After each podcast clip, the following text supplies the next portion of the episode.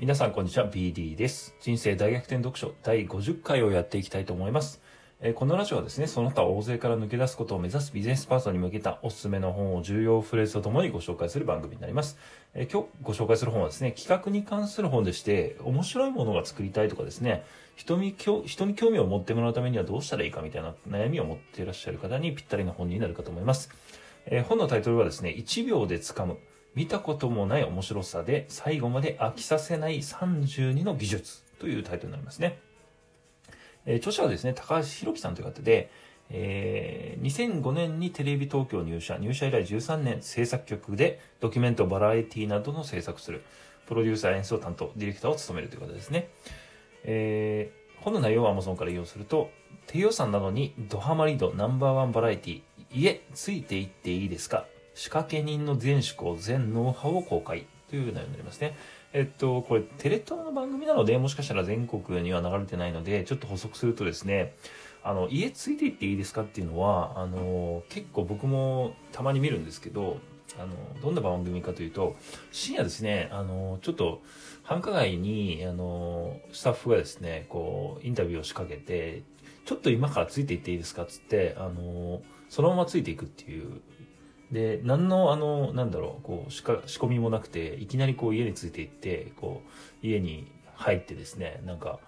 そう、見た目じゃな、見た目じゃわからないようなですね、なんか趣味とか、あの、生活とかされてる方いるので、なんかそういうこう、ド突然のドラマがね、見れるのがすごく面白い番組になりますね。はい。ちょっと補足でした。で、早速重要なフレーズなんですけど、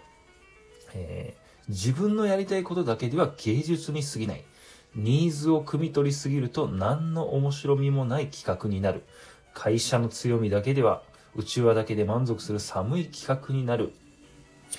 というフレーズになりますね。えっとね、これどういうことかというと、企画するときって、大体あの、なんだろう、最初はこう、こういうの面白いんじゃないかっていう発想をするパターンか、もしくはなんかこう、マーケティング調査して市場のインタビューして、まあ人が求めてるものを、あの、なんだろう、ね、あの、調査して、そこから起点になるパターンと、もう一つはもう会社がね、なんか強みになる技術とかですね、なんか、あの、持っていて、ものを持っていて、まあ、これなんか使ったら面白いことできるんじゃないかって、そういう3つのパターンがあると思っていて、あの、まあ、それぞれね、あの、本当にこう自分がこれやりたいっていうことだけで本当になんかビジネスじゃなくて商品じゃなくてアートに過ぎないとっていうことは結構多いと思うんですけど、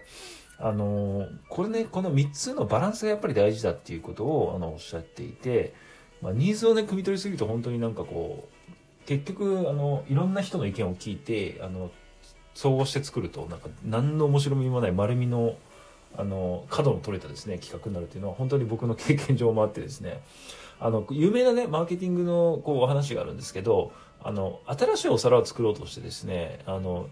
50人ぐらいの主婦に聞いたらですね、結果的に出来上がったのは黒い四角の皿だったんですけど、じゃあそれを作って、その主婦が、あの、50人ね、あの、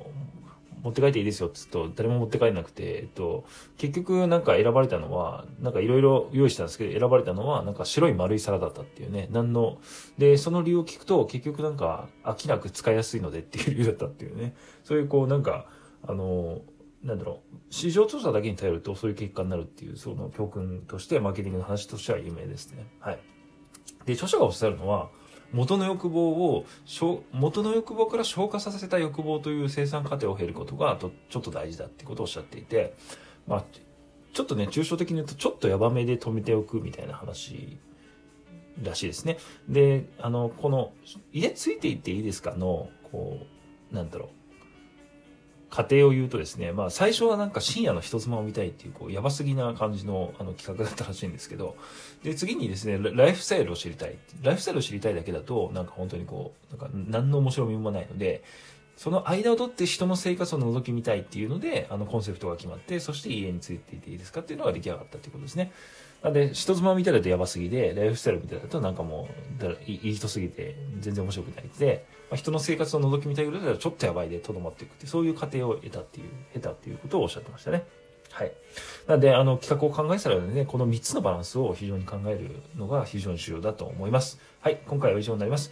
えー気になったらぜひ読んでいただければと思います。この放送を聞いてよかったよと思っていただけた場合は、いいねを押していただけると今後のモチベーションになりますので、よろしくお願いします。今日も聞いていただきありがとうございます。それでは。